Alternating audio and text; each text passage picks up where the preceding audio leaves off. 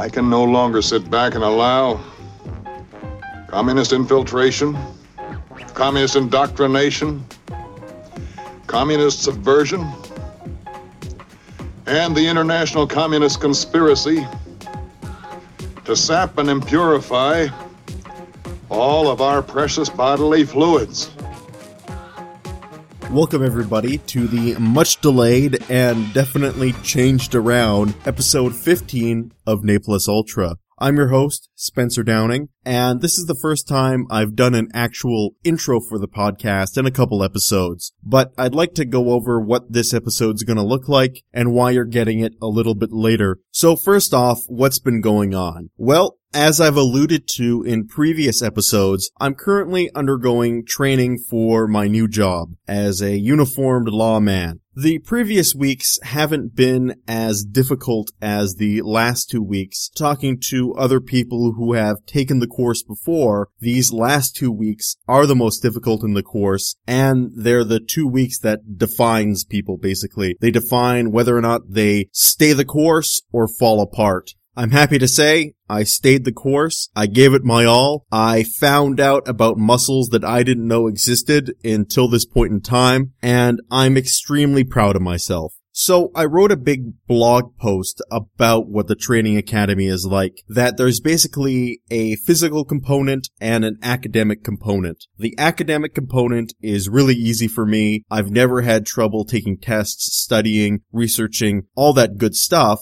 but the tests you get mark your placement when you return to work. They also mark your pay, and when they look to promote you, they look back at your training academy file and see what your test scores were. So I've been taking these tests very seriously and studying very hard for them. We just had our midterm today as of recording this, as well as we had a written exam on our unarmed combat training last Thursday. And with those two tests out of the way, there's no more written tests until the final, which is in about four weeks from now. And then the week previously, we had our law exam. So all the exams really get condensed into this small week or two window. On top of the academic component, there is the physical component. And the physical component is much more difficult for me. I wasn't in the best shape when I went into the training academy. Certainly in a lot better shape now because they do physical training most days, as well as they do various scenarios and drills and all different types of things to make sure your physical fitness is at a high level. And that's been the most difficult part for me. On particularly physically demanding days, I'll often come home from work very tired and sore and not in the best mood and just kind of chill out and tune out the rest of the world and try and recover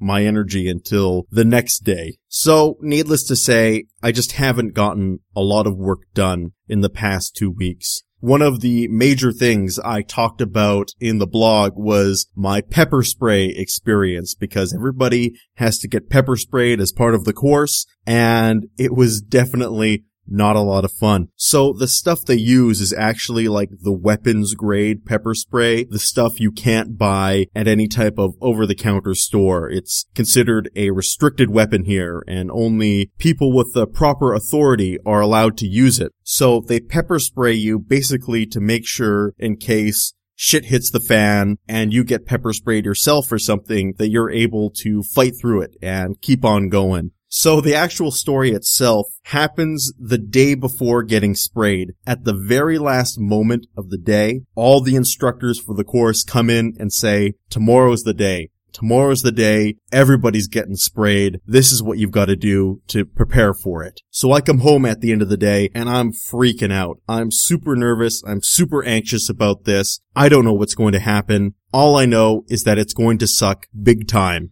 So needless to say, I didn't get much sleep last night, and they don't actually spray you until the afternoon. So I get to the training academy the next day, we have a couple lectures, and I have no idea what happened in them. I wasn't paying attention whatsoever. I'm sitting there completely freaked out about the fact I'm about to be sprayed in a couple hours. So anyway, we have a short lunch because it takes a while to get through everybody. And after lunch, the instructor comes up and he looks around the room and he's like, you, you, you, you, you. and he picks up a bunch of random people and they all go downstairs mysteriously and we don't see them again until we're finished the experience. So anyway, the instructor comes back up, looks around again, and goes, you, you, you, you, you. And this time I was in. I was in the second wave. And there was a total of six waves of people that went. And I was very happy that I was closer to the top. So anyway, we go downstairs and we each have a partner and our partner is the person who helps us decontaminate after getting sprayed. So I'm down there with six other people and we're all freaking out. They lead us into this big long hallway and tell us all to stand there with our partners. And then eventually one of the instructors pokes their head in through the door and then chooses someone to go in.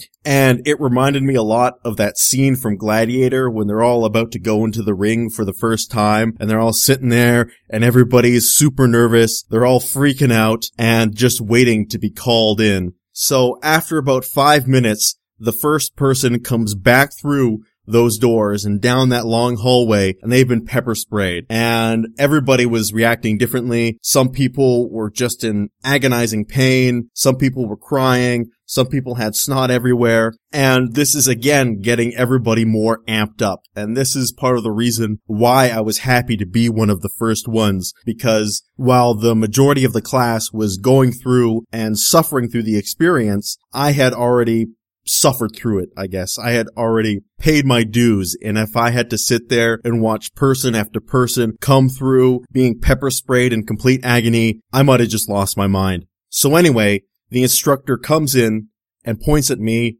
and it's my turn to go. So I walk down. Of course, my heart's racing. He takes me outside and he says, I'm gonna pepper spray you three times across the face. Close your eyes and let me know when you're ready. So I close my eyes and I take five deep breaths. I counted them and say, go ahead, do it. So he sprays me. And at the first moment, I'm like, Hey, this isn't so bad. This isn't that painful. And then they lead me into the gym because you don't just get pepper sprayed. You have to do an obstacle course after being pepper sprayed. So they take you inside the gym and they tell you to blink to ensure that you get it in your eyes. And that moment that I blunk, that's when it was like searing pain. It was like a thousand tiny paper cuts inside my eyeballs. And then it's live. You've got to run the obstacle course. And I don't remember everything that was in there. Uh, you have to do some punches, some kicks. Uh, you have to handcuff somebody. Uh, you have to do some CPR. All in all, I think it took me about three to five minutes, but I have no idea what my actual time was. So anyway, I finished all the instructors are clapping and cheering and say, you did it, man, you did it. And then they take me out and my safety coach is there. He's got my towels and he leads me into the bathroom and then we start to decontaminate. And then during decontamination is when the pain really starts to sink in because during the actual obstacle course, your adrenaline is way up. So you don't notice it as much. But as soon as I started putting water on my face, I realized just how much it burned and just how much pain my eyes were in. And then I start freaking out again. I'm hyperventilating. I'm panicking. I'm pretty sure my body thought something serious is really going on because you're not used to having a huge amount of pain in your eyes. And your eyes are a pretty important part of your body. So the fact that you can't see, you're in so much pain, it's really not a nice experience. So I'm trying to decontaminate, but I can't keep a stable breathing rate because every time I go under the water, it feels like I'm suffocating. So I have to get out. And then all of a sudden, here comes the burning sensation. So decontamination was really the suckiest part. And after about 30 minutes of constantly running water over my face and cleaning out my eyes, I was ready to go outside. And it's actually the cool air that really decontaminates you. The water just make sure the pepper spray particles don't get lodged in your eyes and your skin and so on and so forth, but it doesn't actually decontaminate them. So by the time I got outside, I could finally start seeing again and my face and my skin was still on fire. It felt like the world's worst sunburn, but it's going down. The pain's going down. I know at this point I'm over the hill and I just have to wait for the pain to subside. So after about another half an hour, I was at the point where the pain was now just a dull roar. And I started feeling functional again. So I came out and I was like, yes, I did it. It's done. It's over. And at this point, now it's my turn to help out my partner who helped me decontaminate. And I think the poor guy got it worse than I did because he actually got it in his throat. I never opened my mouth during the whole time because I didn't want to get that crap in my mouth or on my tongue or potentially in my throat. But he did, so he was having a real tough time breathing. But we all made it. We all got through and we're all happy it's behind us now. But yeah, it was definitely the worst pain of my life. So anyway, that's my pepper spray story. This week in course looks like it's a lot more chill and we've completed most of the very difficult components of it. So moving forward, it shouldn't be so much of a hindrance to my daily life. But you never know because the instructors do like to throw curveballs at us. They like to spring things on us without much opportunity for planning or build up because they like to see how we react. So you never know what will happen. Anyway, on to the actual substance of today's episode. I know I promised an engagement episode. Unfortunately, I just haven't had the time to do the research that I feel like I can produce a compelling and intellectually consistent podcast on either Marx or Machiavelli. So what I've decided to do today is take you on a journey and this is going to be a journey that is framed from my own personal reference, but it's a journey about how the traditional battle lines of the political left and the political right are dissolving. And right now it feels like complete and total anarchy. Like we're all trying to decide where the battles, the political battles that is, of the future will be fought. And it's a very messy, disorganized, and oftentimes painful process. And during this process, I've had to make a lot of difficult conclusions and I've had to face a lot of hard choices. So this is an episode about where the political battle lines used to be how they're changing, and where the future might take us. So without further ado, I present to you episode 15 of Ne Plus Ultra, Old Ideas and New Battlefields.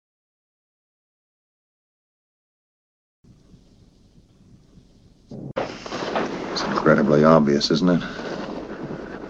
A foreign substance is introduced into our precious bodily fluids without the knowledge of the individual Certainly without any choice.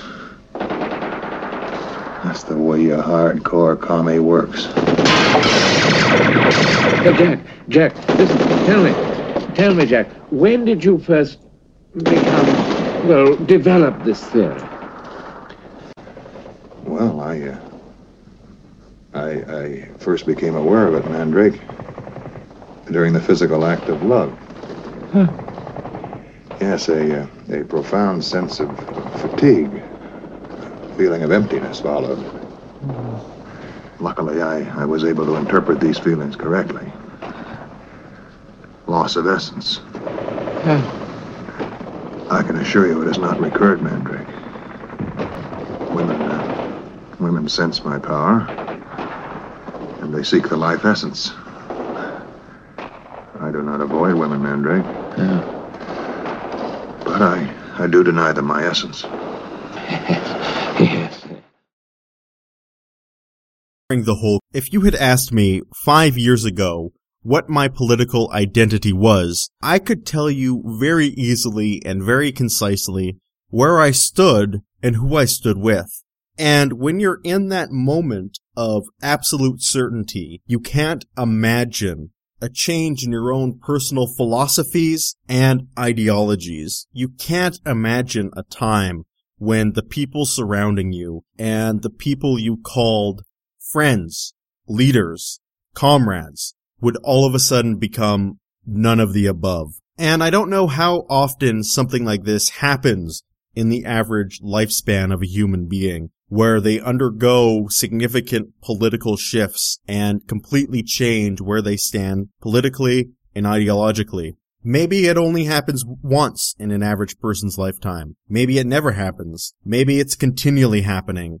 I have no idea. I have no statistics, no studies, no information I can point to you about this specific question. But for myself personally, I know I'm in the middle of an ideological transitional period. I have no idea where I'm going to end up.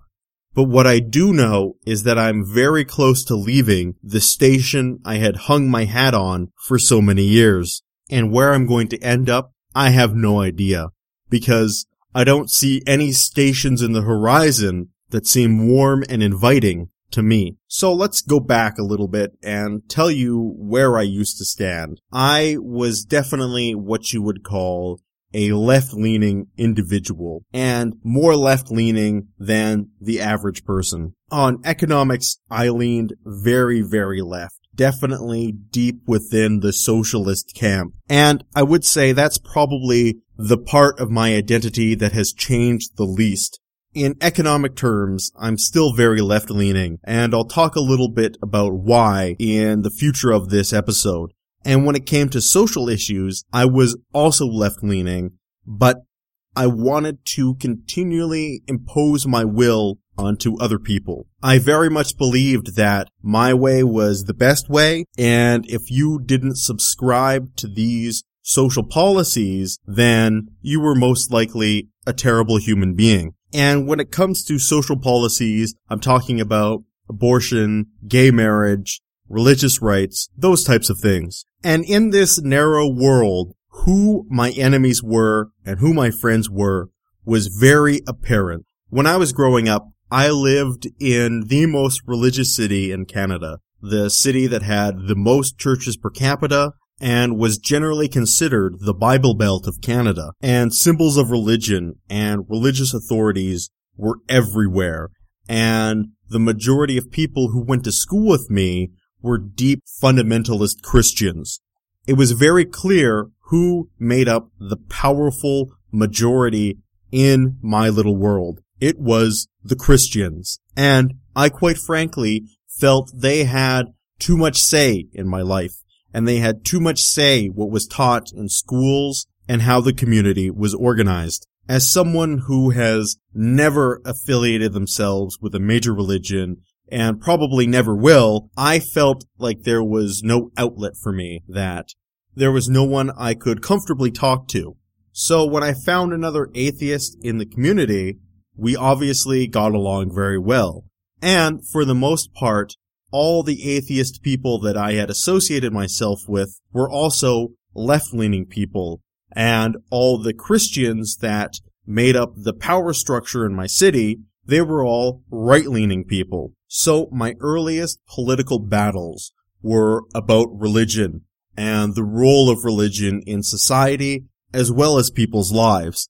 And from that stemmed a very adversarial frame of mind towards conservatives because the conservatives were always on the side of the Christian power structure, I guess you could say. We'll just call it that for simplicity's sake. The conservatives were never going to stand up for me. They were never going to stand up for what I believed in. So I knew I couldn't count on them. But I did know who had my back, and that was the left-leaning people, especially the far left-leaning people. So I started out as a socialist atheist crusader, and I was going to spend my time fighting religion and capitalism anywhere I could. And I thought things were going to stay this way forever. Because ever since I started getting really interested in politics, which was about the age of 13, that's the way it was. In my world, it was the secular left versus the religious right. And this was very much reinforced by the attitudes in the United States, because that's exactly the frame of reference that was dominating United States politics for about a good decade. So in my mind, I look around and see religious authority has too much power and infringes on too many freedoms here in Canada and in the United States. Gay people weren't allowed to get married, abortions were blocked at every turn, and calling yourself an atheist was pretty much akin to putting a scarlet letter on your clothing. Because especially in the United States, the majority of the country would persecute you for being an atheist. But the turning point really for me started when I got out of university. I left the Bible Belt of Canada and started my own career in a new town, new job, and had completely shed most of my ties from my university experience. And I got out of university just as the 2012 presidential election was winding down. So 2012 marks a defining point for me. It marks a political shift, not just my own personal experience, but in politics in a larger sense. Because let's look back at 2012 and the issues that drove that campaign. And this is the presidential election in the United States. A huge portion of that campaign was fought around religious issues. The battle surrounding gay marriage was finally coming to its ultimate conclusion. And most people, I think, remember the famous remarks from one U.S. politician. I can't remember if he was a congressman or a senator by the name of Todd Akin. And he made this very famous comment about how the body had a way of shutting down pregnancies from quote unquote legitimate rape. And I think there was a moment, even among most moderate Christians, where they looked up and said, okay, this has gone too far. This is beyond the pale. We can't have this in our country. And that's not to say that religion was the only issue driving that 2012 campaign. In fact, we saw shades of what's driving this 2016 campaign as Mitt Romney's tax plan looked set to massively redistribute wealth from the bottom and middle classes to the upper classes. And of course, we had probably the remark that sunk Mitt Romney's campaign, that very famous 47% remark, where he said, you know, those 47% of people who are gonna vote Democrat no matter what, I don't care about them. They don't matter to me. But as a whole, I feel that 2012 might be the last presidential campaign where religion takes center stage. Religion is always going to be a part of campaigns in the United States, but from here on out, I feel like the religiosity of politicians is going to keep coming down and down. Because look at this campaign. Almost no one on the Democratic side spends any time talking about their personal religion. Bernie Sanders got asked a question once, I think, whether or not he believes in God. But for the most part, religion has been absent from the Democratic debate. On the Republican side, it did play a larger role, but not as large as it used to, because Donald Trump clearly is not your conventional Christian. I mean, honestly, who the heck knows what that guy believes? But even if you do believe he's a Christian, his Christian credentials are pretty skimpy. Ted Cruz, on the other hand, did make religion a central theme of his campaign, and it might have been one of the serious contributing factors to his downfall. Because it seemed like the more Ted Cruz would talk about religion, the less momentum he would have. Even in the deeply religious South, Ted Cruz didn't pull out a single victory beyond his home state and Oklahoma. And of course, he was banking on the religious vote in the Indiana primary to carry him forth to victory. Unfortunately, it either didn't show up or voted for Donald Trump instead. And we'll talk a little bit more about those primaries in the current events section of the show. Anyway, it seemed, after 2012, something strange happened. Less and less religious figures were appearing on television, spreading their messages, and trying to drum up support. The last big event I remember in terms of a religious debate was that famous debate against Bill Nye and Ken Ham, the founder of the Creationist Museum. And of course, Bill Nye destroyed him so utterly and so completely that we have had almost no talk of creationism in the media or mainstream conversation since then. So at this point, the Christians had lost on virtually every front. They lost on gay marriage, they lost on abortion, they lost on creationism, and they kind of receded back into society. And they just decided to live their lives and practice their faith and do so in a way that doesn't try and impose their will on other people. It seemed like Christians just wanted to be Christians. And I was 100% okay with that because my goal wasn't ever to wipe out Christianity as a faith. It was for them to leave me alone and let me believe what I want to believe. And in turn, I will leave you alone and let you believe whatever you want to believe. And once that point happened, what a person's faith was and what they believed didn't matter to me at all. It didn't matter to me in terms of their politics, in terms of my personal associations with them, in terms of whether or not I wanted to sit down and have a beer with them. It was time to let bygones be bygones and for everyone to come together and live in an age of harmony, peace, and happiness. But as we all know, that's not what happened. There was a moment when the traditional left, let's say, the party establishment of left-leaning parties in this country and other Western European countries started to leave me behind. In fact, they made me feel like I wasn't wanted and my contributions and my efforts were meaningless. But let's go back a little bit further and I want to talk briefly about the end to my authoritarian streak, or at least my want and desire to change other people's opinions and lifestyles to come into grips with my own. And that really started when the relationship between the woman who is now my wife and I really started to get serious. At almost the same time our relationship got really serious, I got a long-term job as the head of a department at a dealership.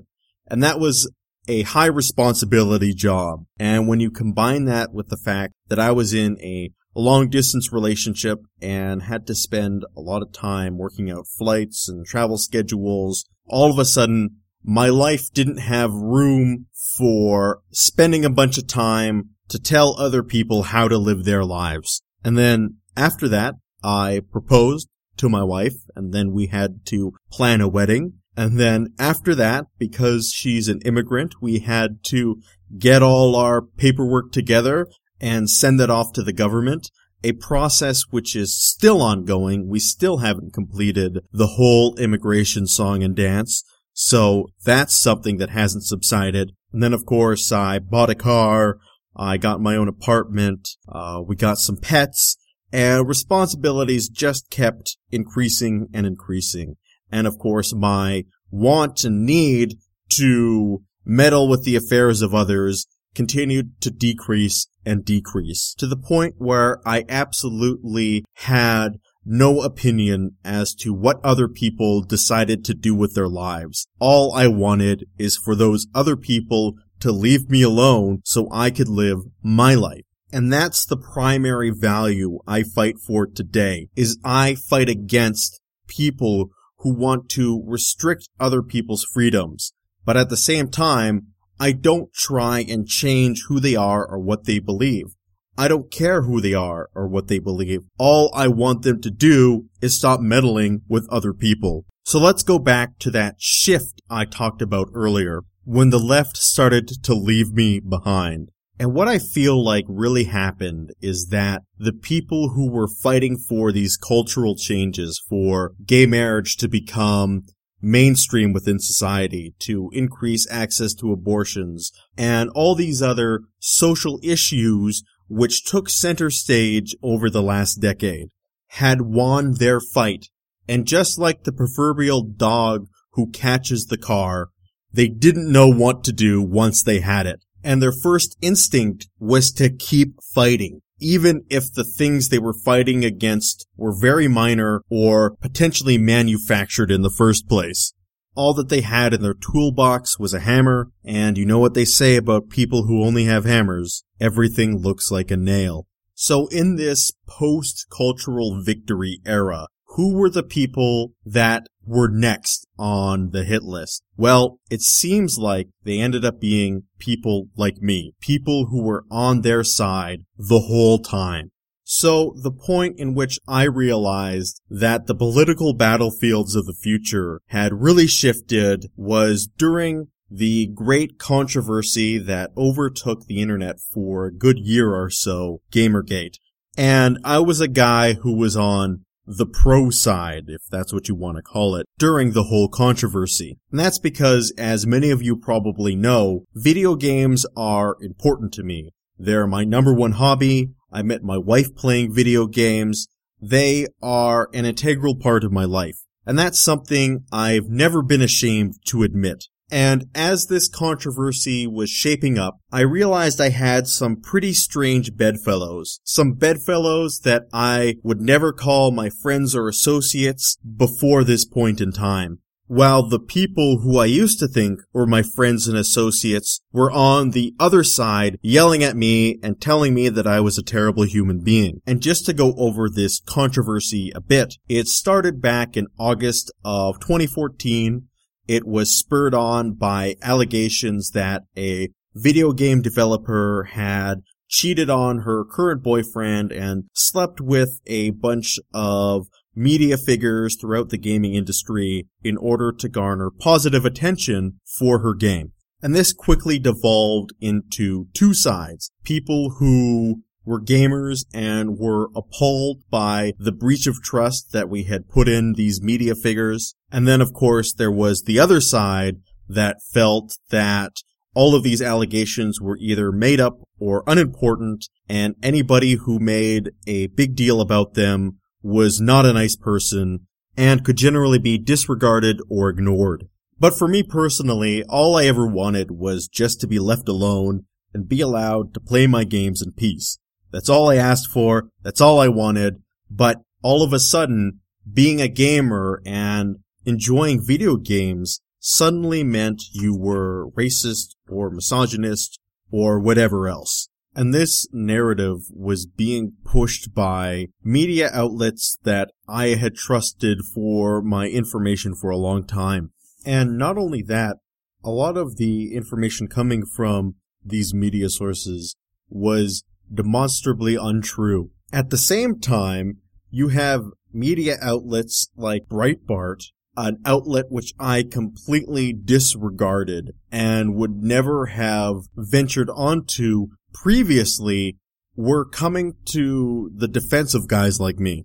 And here we have a reversal of the circumstances that I started my political awakening with. All of a sudden, I felt like certain people on the left, definitely not all left leaning people or outlets or anything of that nature, didn't have my back. And now, people on the right did. And if you told me I would be in this position five years ago, I would have said you're crazy. But here we are today. However, what I realize now is that the battlefield, I guess you could say, is far more complicated than I had originally thought. Back then, that is two years ago now, I thought that Gamergate was the war to be won. But now I understand that Gamergate is just a battle in a larger war. And what this war is about is what the soul of the left and the right is going to be for the foreseeable future. And it's clear now that both the left and the right are fighting amongst themselves, but not necessarily focused on fighting each other. Because the issues that they're going to fight one another on still aren't very clear. Because there's currently a lot of overlap between certain sections of both the left and the right. So now instead of there being two clearly defined large camps that, broadly speaking, bring together people of like-minded political ideologies, it feels like there are four camps now. So broadly speaking, what do these four camps look like? Well, in a broad sense, they look like the four squares of the political compass. And for those of you who don't know, the political compass is a very famous test that you use to define yourself in the political spectrum. So you take this quiz and it's got 20 or 30 questions. And when you're done, it places you on a continuum on this compass. And there are two sides. There's a social policy side and a economic policy side, I guess you could say. So on the economic side, it's divided between left and right. And then on the social policy side, it's divided between authoritarian and libertarian. So on this test, you can score in one of four corners. You can score on the top left corner, which means you scored high in left-leaning economic policies and high in authoritarian social policies, or you can score low on the authoritarian side and be a left-leaning libertarian. And then, of course, on the right side, it's reversed. There's the authoritarian right and the libertarian right. And these, broadly speaking, define our four camps. We have the authoritarian left, the libertarian left, the authoritarian right, and the libertarian right. And for me personally, I score very highly in the libertarian left category. And what's really strange is that I feel like I get along better with people who score in the libertarian right category than people who score highly on the authoritarian left category. But let's put this into more concrete terms. Who exactly are the authoritarian left? And these people are easy to identify. They are what are often called the social justice warriors, the third wave feminists, the hardcore PC crowd, whatever you want to call them, for the most part, you probably understand who I'm talking about here. And while I felt like the left used to be the section of the political spectrum that had reason and logic and freedom on its side, now it seems like this isn't the case as the authoritarian left has risen to be the face of the left wing potentially across the world, definitely here in North America. What it seems like happened here is that the left won the cultural wars, essentially. They quote unquote defeated the authoritarian right, who to me is represented very much so by the evangelicals, the traditional Republican Party establishment, but somehow by doing this, they got poisoned in their victory and started to take some of the authoritarian trappings of the authoritarian right and told people how they could live their lives, what they should do, how they should think, what they can and cannot say, what's acceptable, quote unquote, in society as a whole. As well, they abandoned the idea of defending the, I guess you could say, constitutional ideals that define Western civilization. For example, they abandoned the legal principles in which this country stands on, and the authoritarian right did that long ago by advocating for things such as torture, for not giving people who are deemed as terrorists fair trials, essentially deeming them guilty via accusation. And when the right wing did it, I always stood against and denounced this practice. But now people on the left are doing the exact same thing, just for people who are accused of different crimes. These crimes being crimes of sexual assault. So people on the left are now saying that those who are accused of sexual assault crimes don't deserve the same due process as those convicted of other crimes. Yet not realizing, it seems, that they spent years denouncing the right for doing the exact same things of those accused of terrorist acts. I, for one, believe wholeheartedly in the rule of law and I think if you've been listening for this long, you understand that. That I believe that no matter what anyone is accused of, they deserve a fair trial and they deserve the presumption of innocence until proven guilty.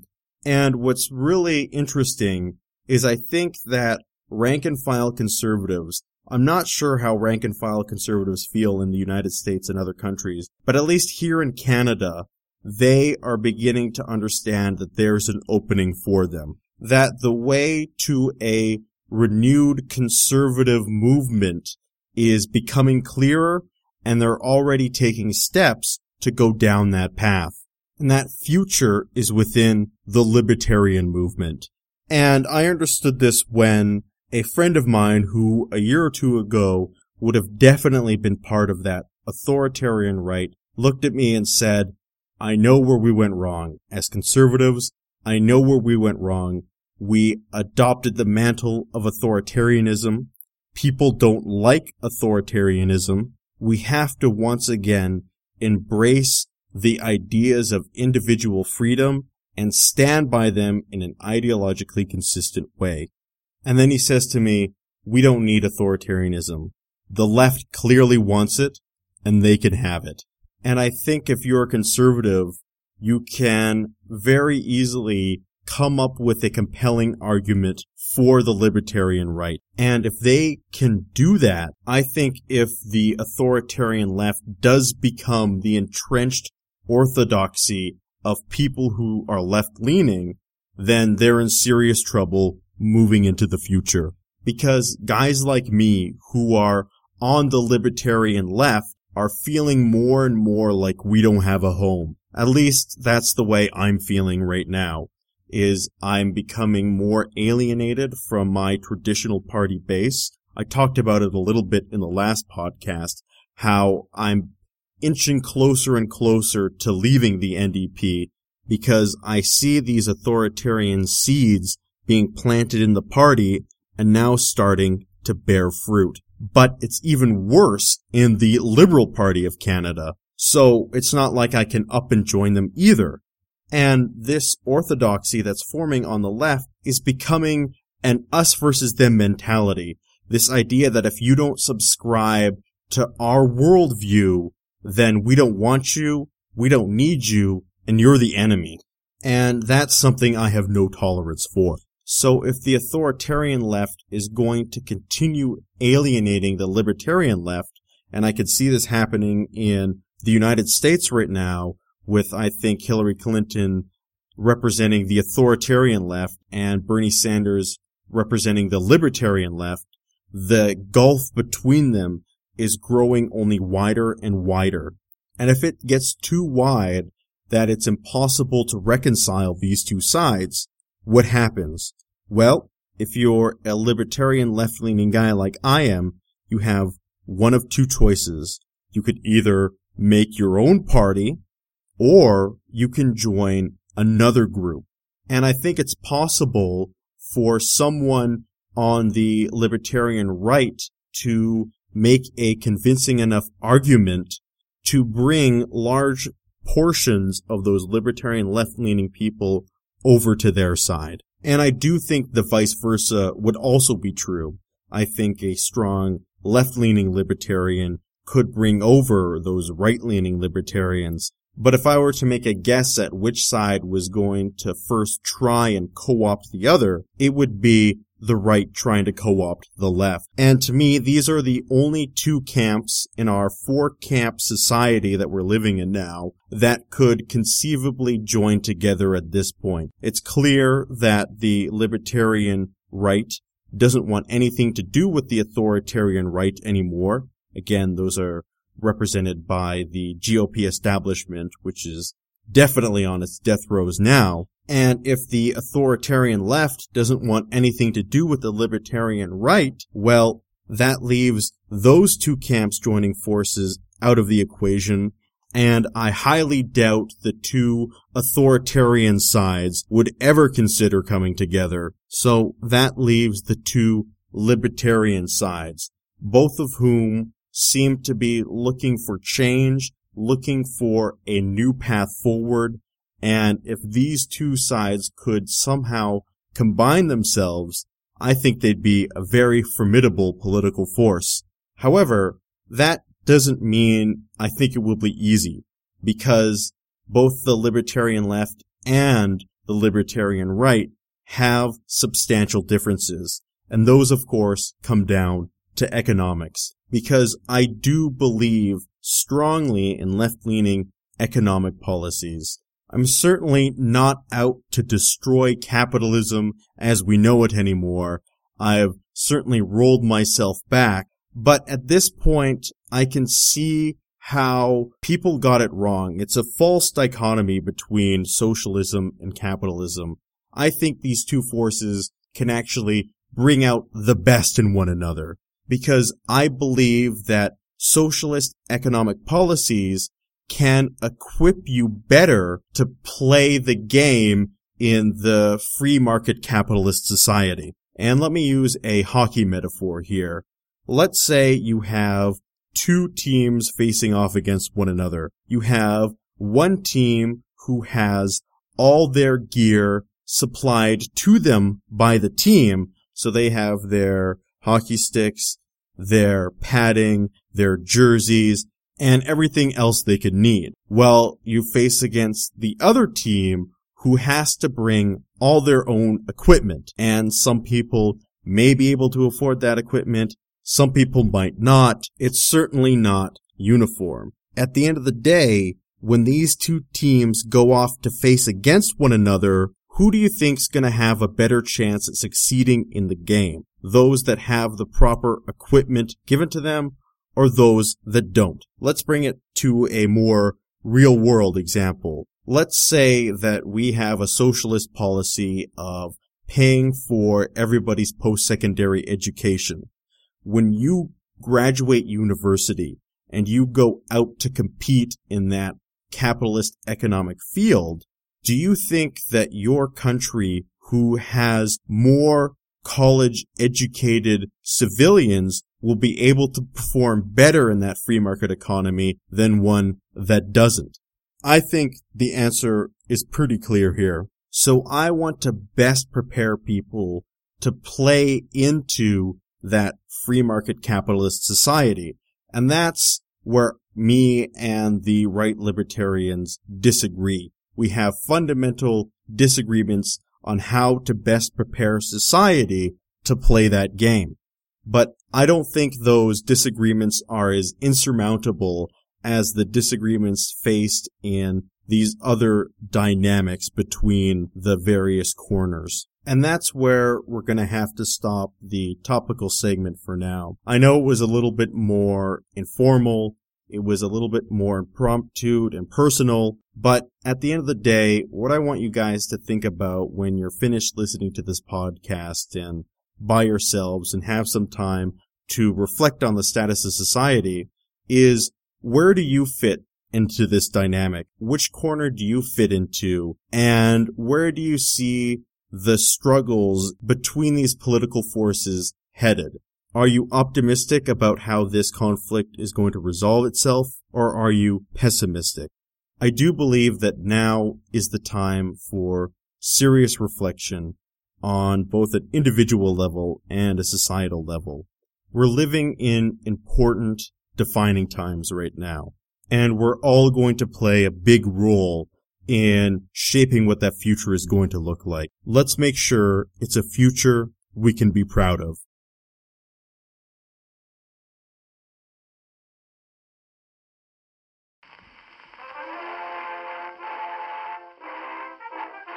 Welcome everybody to the second segment of Ne Plus Ultra. I'm your host, Spencer Downing, and as always, before we get into it, let's talk about some current events. And there's a lot going on right now because I haven't had the chance to talk about anything in three weeks. And when you don't do a show in three weeks, well, it seems like things start to pile up. But let's start with the thing that is closest to home for me and something that a lot of you have been asking me about. And those are the wildfires currently going on in Fort McMurray. So for those of you who don't know, uh, Fort McMurray is a town here in Alberta. It's north of Edmonton, specifically six hours north of Edmonton. So way, way, way north. And it happens to be the impromptu capital of Canada's oil sands. So Fort McMurray is a blue collar Oil Rigger Town. It's a place where people from all across Canada and the world go to to try and make a decent living. Because if you can get a good job on an oil rig, you can make a ton of money. And right now, this town is undergoing a serious crisis, and that is severe wildfires.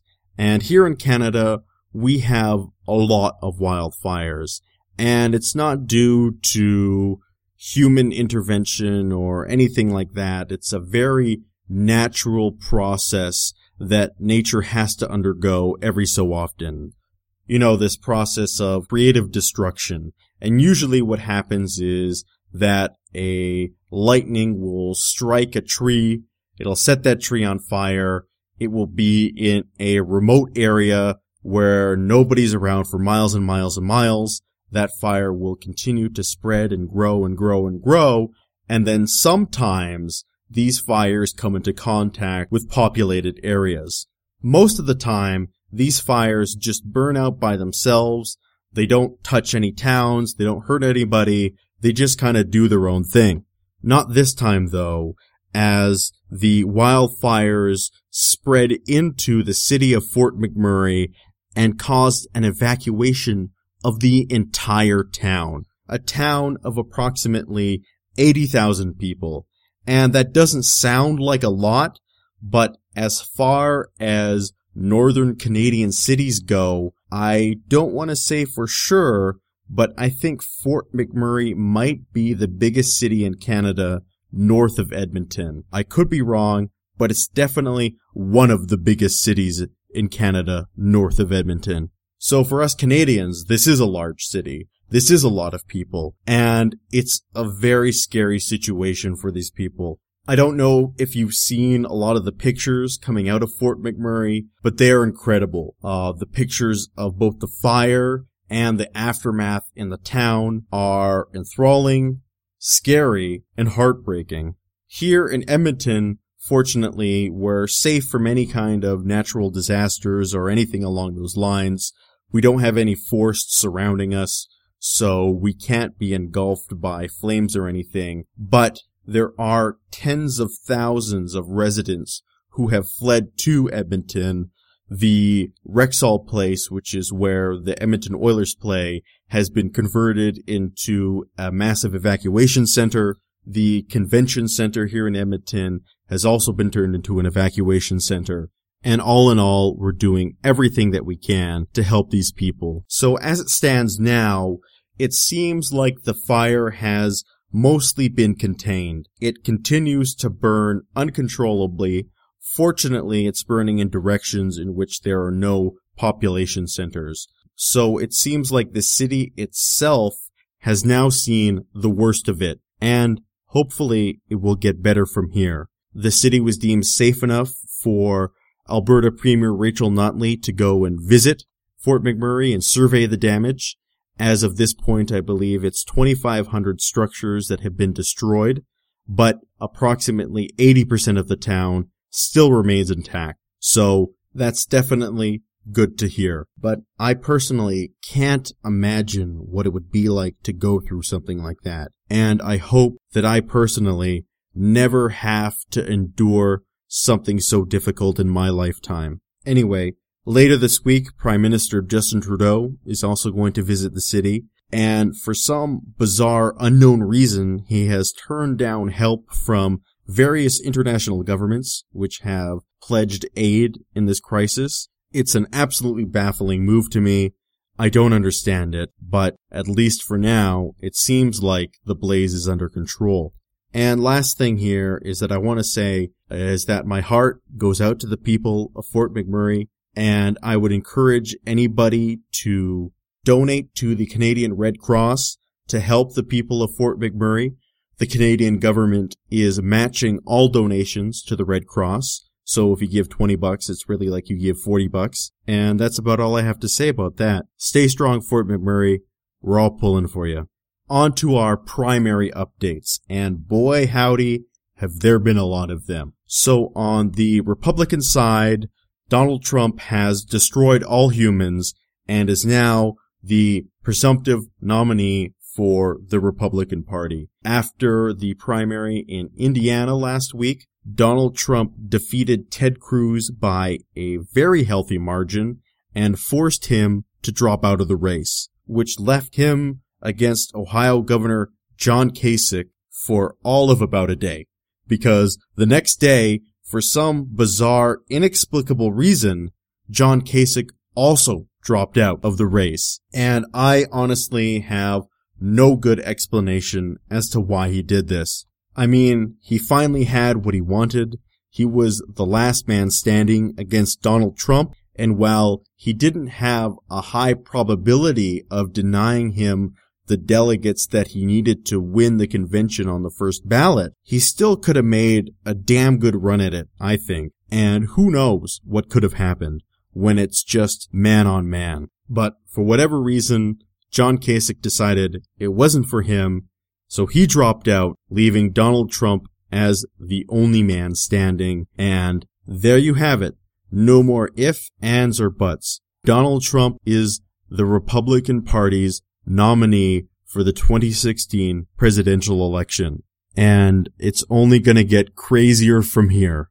On the Democratic side, Bernie Sanders suffered a series of stinging losses, but made up a little bit of ground in Indiana and West Virginia. But at this point, he doesn't have enough primaries left to make up the gap between himself and Hillary Clinton. And I was thinking about this the other day, that the real story of the Democratic primary is emblematic of one of those famous Joseph Stalin quotes. Joseph Stalin said, those who cast the votes don't decide elections. Those who count the votes decide everything, or paraphrasing something along those lines. But this Democratic primary contest has revealed a, another angle to this quote that I was thinking about, and that is that those who cast the votes decide nothing. Those who choose who can vote and who can't vote decide everything. Because in reality, how much difference is there between these two scenarios? If you decide who can and can't vote, you can create a system where you can rig the election in your preferred candidate's favor by allowing people who are more likely to support them to vote, while at the same time disbarring those who might oppose your candidate from voting, which seems to be exactly what happened in this Democratic primary contest. There was constant voter purges, there was constant voter suppression, and it was proven time and time again in states where the Democratic Party has a lot of sway on who can vote and who can't. Well, lo and behold, it looks like Hillary Clinton wins those states by surprising margins. But when the Democratic Party has less control of who can vote and who can't vote, well, look at that. Oh, Bernie Sanders wins. And ultimately, where does this get us? Well, a general election between the two most hated candidates of all time. And I haven't found one single American yet who thinks that's a good thing for their country. So with the primaries winding down, we're going to be talking less and less about them as it seems like it is going to be a Hillary Clinton and Donald Trump race, much to my sadness. But that doesn't mean the ideas and visions and goals that Bernie Sanders stood for are going away anytime soon. All that it means is that his political allies have to wait four more years to make another crack at it. There is, of course, the possibility that Hillary Clinton gets indicted and that definitely changes the equation, but I don't think people should hold their breath on that one or assume that it's going to happen. But then again, crazier things have happened. I mean, Donald Trump is the Republican nominee. So we're living in a world where you can't take anything for granted. On to the United Kingdom. We have some election updates there. We have Labour's favorite candidate winning in the London mayoral elections. However, they, I believe, lost their majority in the Welsh constituency and were knocked back to third place in Scotland. So overall, Not the worst night, but probably not the night Labour wanted. Of those prizes up for grabs, I think the mayoral contest in London was probably the most important to win and will have the most influence on upcoming elections. But overall, it was certainly a mixed bag.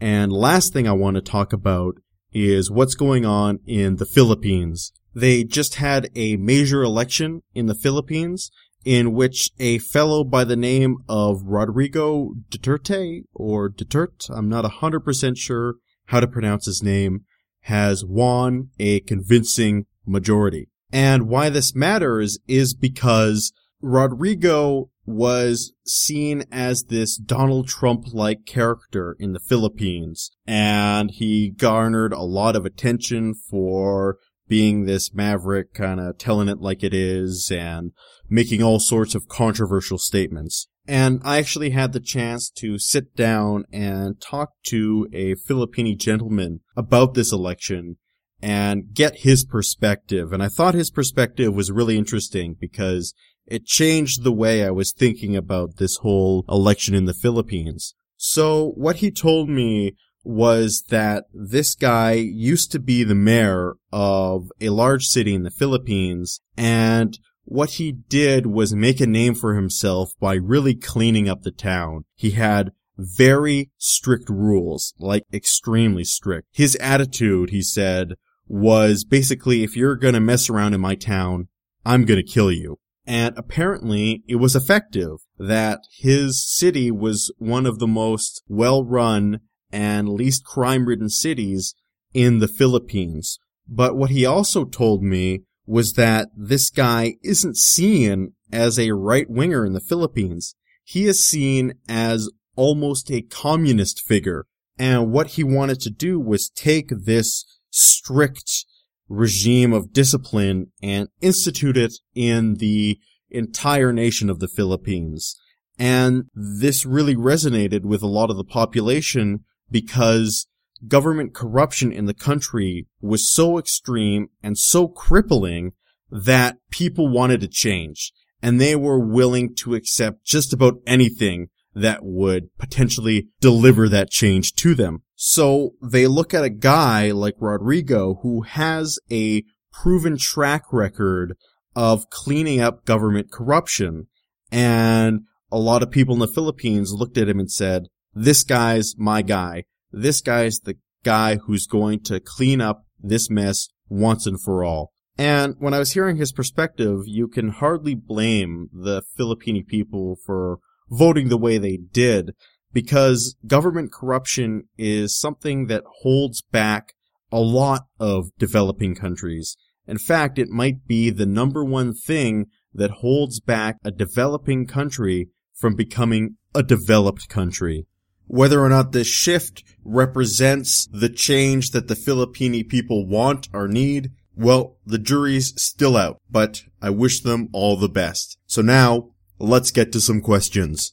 At the end of the question segment, we're gonna get to the follow-up, finally, sorry, like three weeks later, of Jarton's awesome analysis of how the Panama Papers are affecting him in his home country However, that will be the last thing we'll tackle today.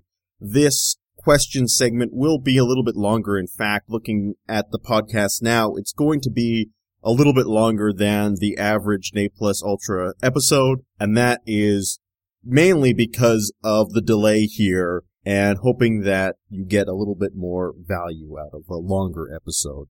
So anyway, our first question comes from Matt Benz, and he writes in to ask, Hello Spencer, I was wondering if you could share exactly what you don't like about the LEAP manifesto. I happen to be Canadian and in the last election, I voted for the Liberal Party. This was not an easy choice. I was split between the NDP, Liberals, and Green right up until the night of the election. I decided against voting for the Green Party because the local guy running was an idiot, and I decided against voting the NDP at the last minute due to how I hated how Mulcair tried to pander to separatists. A lot of Canadians probably didn't notice how many separatist buzzwords he used when discussing Quebec.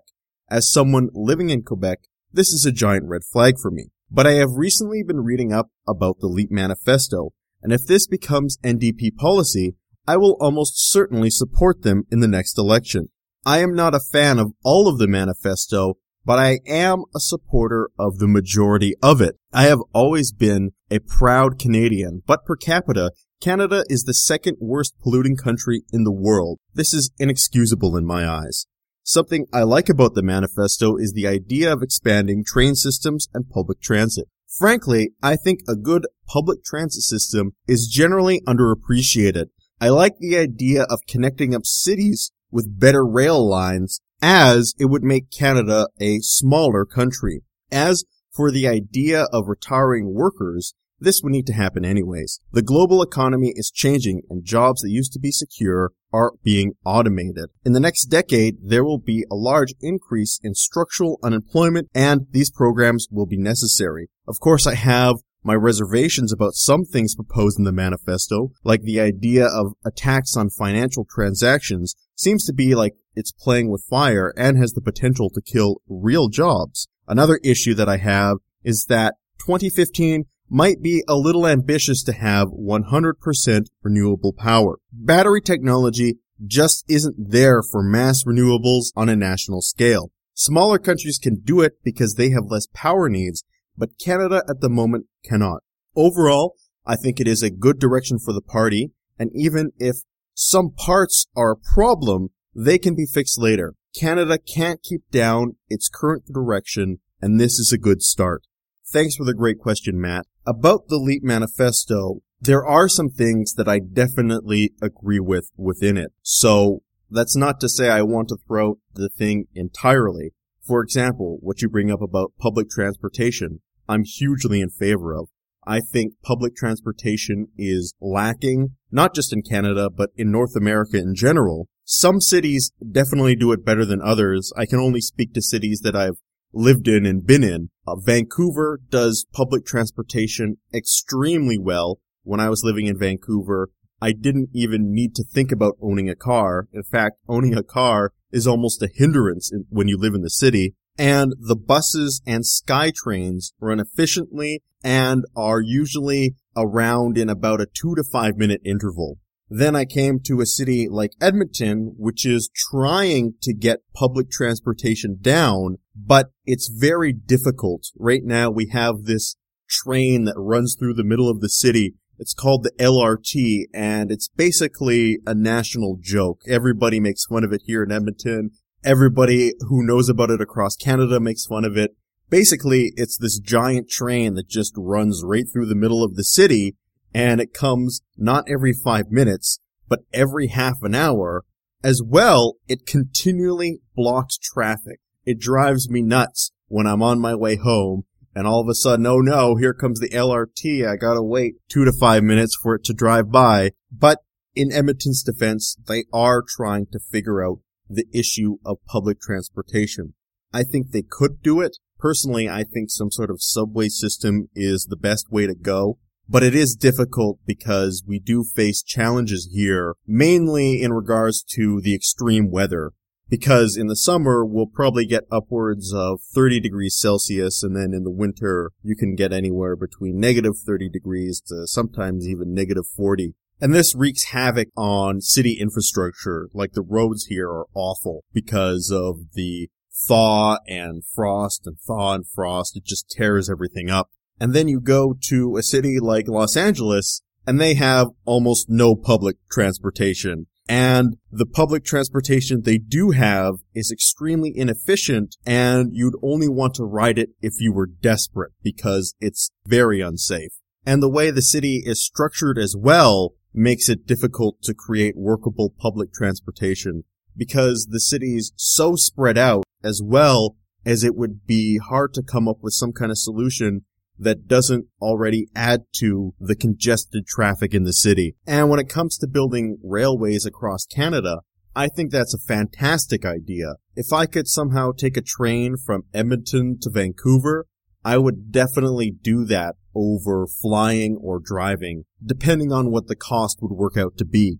But when creating public transport that can cross the country, we run into the same problems that Edmonton has because it's very difficult to create workable infrastructure in a climate that switches between such extreme highs and lows in terms of its temperature. So to me, that's really the main reason why we haven't invested more in public transportation here. But let's talk about the core of the manifesto here and what would be the core of a disagreement between us, I think. And that is the environmental aspects.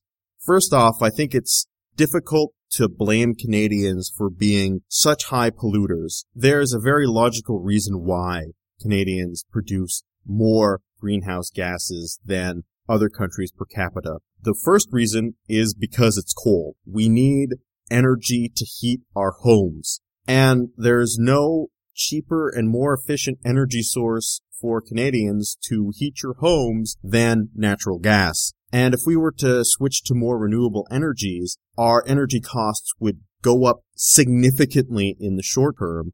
And because we need so much energy to heat our homes, that would be a grievous impact on the dollar amount every Canadian has at the end of the day. Cost of living in this country is already very high, and we don't need to make it any higher. The next reason why Canadians pollute so much is because the country's large. And in order to survive in this country, you have to have your own vehicle. It's very, very difficult to get by in Canada without your own car. And of course, we could alleviate that by creating better public transportation networks, and I'm 100% in favor of that. But here's where our fundamental disagreement is. I do not put a lot of emphasis on environmental issues. In fact, if I were to rank the issues that are important to me, I would put the environment as near the bottom. Like I said, I'm an old NDP guy. So for me, the most important issue is jobs and workers' rights. And the fact is, Canada has been extraordinarily blessed with the amount of natural resources we have in this country.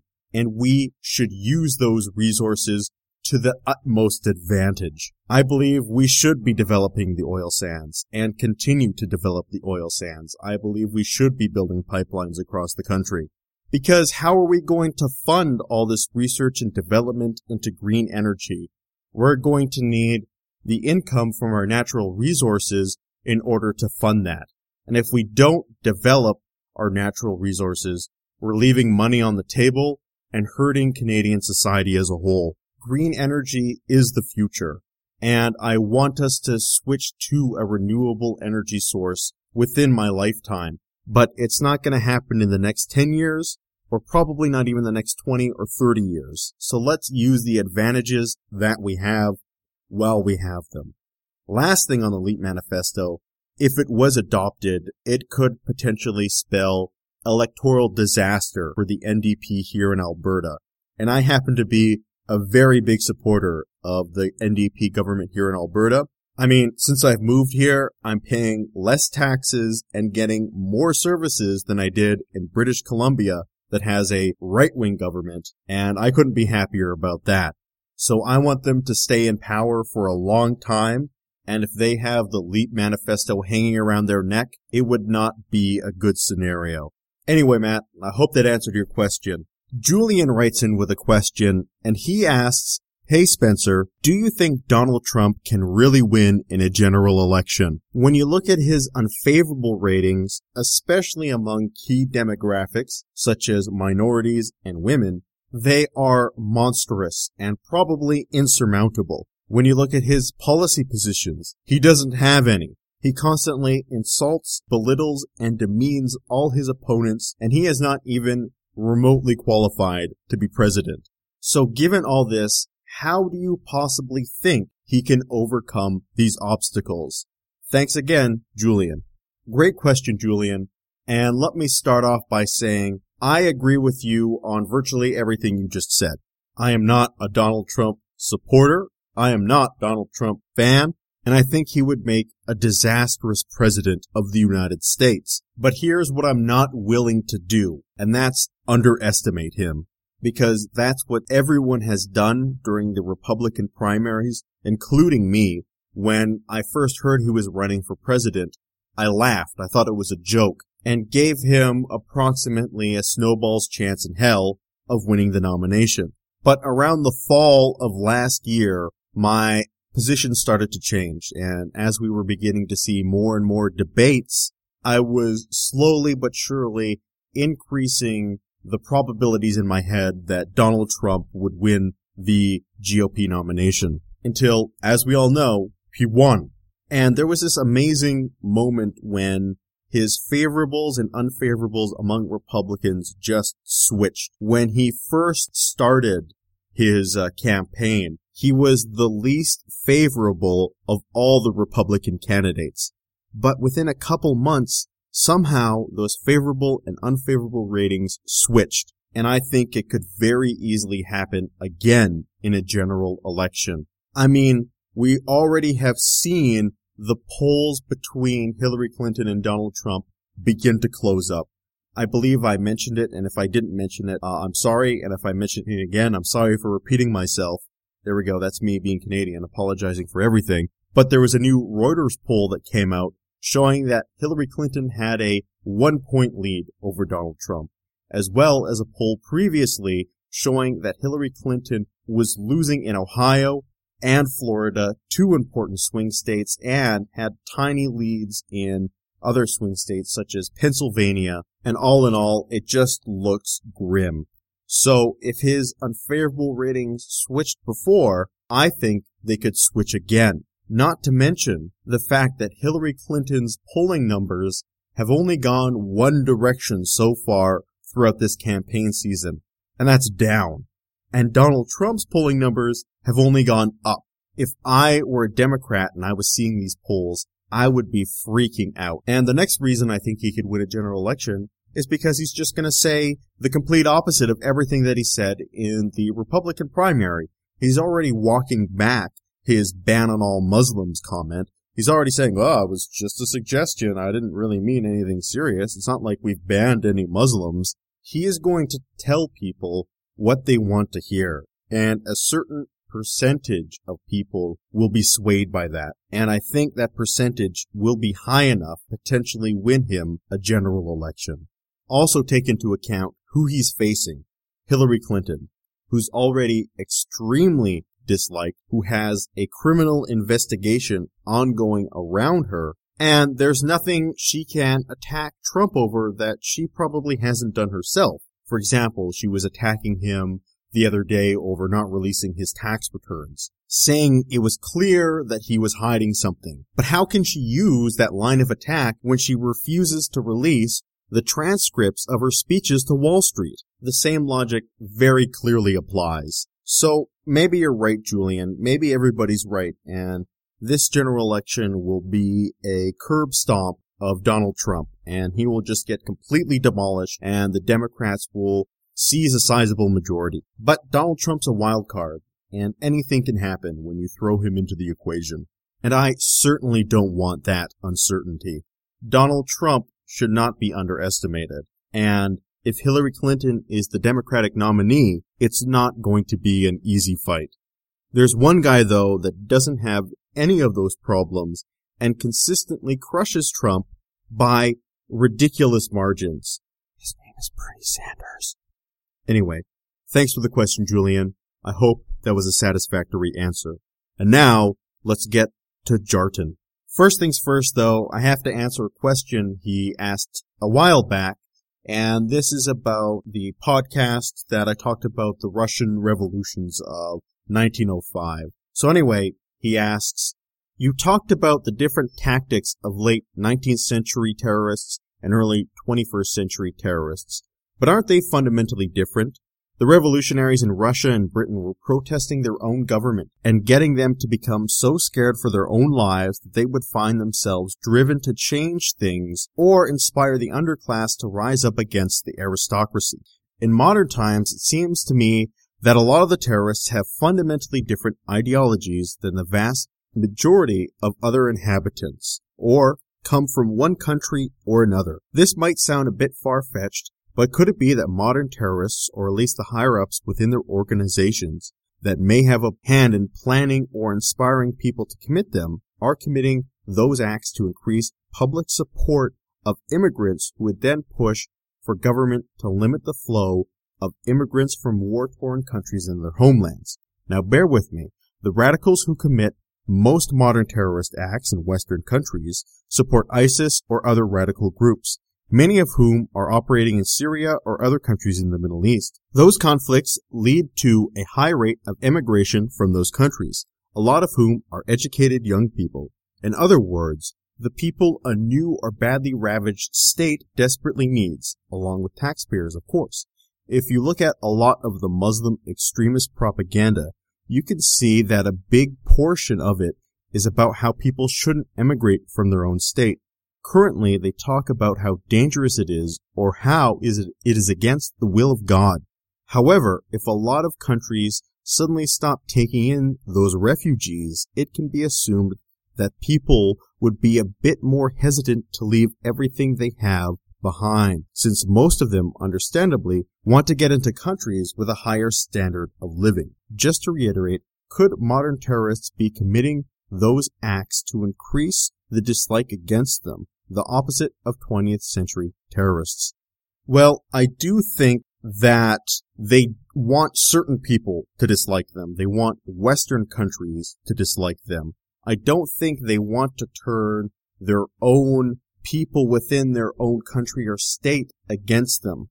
I think they want to turn the people in Western states against them and thereby against Muslims as a whole. They do want to stop people from leaving their state.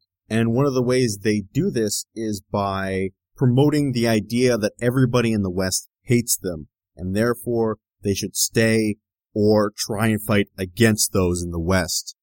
But I would disagree that these two types of terrorists are fundamentally different. They are different, definitely, but fundamentally they want to achieve goal through creating terror and violence. And that part doesn't change. That core doesn't change. And when looking back at history, just like Mark Twain said, history doesn't repeat itself, but it sometimes rhymes. And while these two groups of terrorists from history are not the same, they do rhyme, I guess you could say. And there are enough similarities that we can use the lessons of the past to help guide us in our future. I also hope your uncle's girlfriend does well in her election. She's currently running as an MP for the Pirate Party in Iceland. And Jarton sent me a link to their website that has their core values and platform policies. And I'm just going to read out a couple to inform you guys. The first plank is direct democracy. It says, Pirates believe it to be vital to a functioning democracy that the public be able to participate in the decision-making process when matters being decided upon are of direct concern to them. Pirates do not endorse the idea of the public having to assign a vote that is fixed for four years at a time. Pirates have, for this reason, created a voting system for the purpose of guaranteeing that those decision-making processes are made as inclusive and therefore democratic as possible. Next is transparency. Pirates believe that members of the public should have access to all pertinent information required to make informed decisions, enabling them to give the administration the level of oversight that is necessary. The next is copyright reform. In the Western world, one subjective phenomenon has done more to justify censorship, spying, and internet restrictions than any other. This phenomenon is copyright. Copyright, or at least in its traditional sense, has become a serious threat to free communication, irrespective of whether people are doing something legal or illegal. Pirates are not against copyright, but it is obvious that it needs to be updated. Next is humane drug policy. Pirates seek to go the same route as Portugal when it comes to drug policy. This policy aims to help people who have a drug problem in a humane way, instead of directing drug addicts to the justice system. We want to direct them towards the healthcare system, help them deal with their addiction, and make healthy contributions to society again. Lastly, we'll talk about welfare. Pirates want to build in a minimum living wage standard into law. Everybody deserves a decent income in a wealthy country. All in all, I definitely like what they have to say. They certainly seem to be more than a one issue party. I don't know if the Pirate Party is the best name for them, but, uh, hey, what can you do? Lastly, let's talk about some of the updates since the Panama Papers, which Jarton has kindly provided. He also provided me with a large document detailing the entire timeline of the Panama Papers and their fallout in Iceland. So if anybody wants a copy of that, feel free to email me and I'll happily send you a copy, given Jarton's permission, of course. Anyway, he writes, 365 Media, which owns 69% of all media in Iceland, has been connected to the Panama Papers. John Asgeir, who owned the company and later sold it to his wife after the economic collapse, was found to own an account in the Seychelles Island along with his wife. In the boom after the economic collapse, John was one of the biggest investors. When it happened, it was found almost all of his investments were gained by taking gigantic loans. In the end, he owed over 2,000 billion units of Iceland's currency, and all his investments and properties had to be auctioned off. However, people couldn't find his yacht. The bank tried as hard as they could, but it had completely disappeared. Now it has been found that he renamed it and moved it over to his wife through their companies in the Seychelles Islands. Another update, their Minister of Finance, Benjari Ben, has now been found to own a company that is located in the Seychelles Islands from 2000 to 2010 when laws about taxes and offshore accounts were changed. There is nothing known about this company. As far as they know, it doesn't do anything. It doesn't produce anything. He later released a statement saying it was only made to oversee house building in America. The director of the Progressive Party has also been found to own several companies in connections to the Panama Papers and had to resign as a result. The last update here is that presidential elections in Iceland are happening in May. And unfortunately, the Pirate Party has fallen in the latest polling and is now slightly behind the Independence Party, which if you remember from the last episode is the party in Iceland that has ruled since time immemorial pretty much. Fortunately, they're not winning by very much only by 0.3 percentage points, excuse me, 0.4 percentage points. So anything can happen going to the polls on May 20th. I really hope the Pirate Party wins. They seem like they're total badasses. Unfortunately, there's no podcast between now and the Icelandic election, but in the next podcast, we'll definitely be covering the aftermath of the election. And that brings us to the end of the question answer segment of Ne Plus Ultra and to the end of the episode.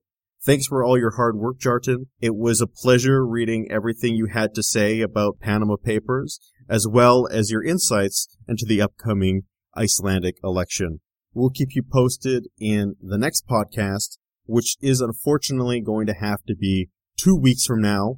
I originally wanted to have it so I would make a podcast next week to alleviate this week long delay. But there's a long weekend here next weekend in Canada, and I'm going to be visiting with my parents for that long weekend instead of at home. So we will return in two weeks with the promised episode about either Marx or Machiavelli. Again, I still haven't decided which path I'm going to take. Now, for this week's question. My question is, which of the four political camps we talked about in this episode do you think will emerge as the most powerful and why? I hope you guys all enjoy yourself over the next couple weeks. And until next time, this is Spencer Downing, signing off for now. And if you'd like to send us any type of comment, question, or feedback, make sure to send it to my email, which is at mpupodcast.com or through my Twitter account, which is at MPU Podcast. And until next time, you guys take care.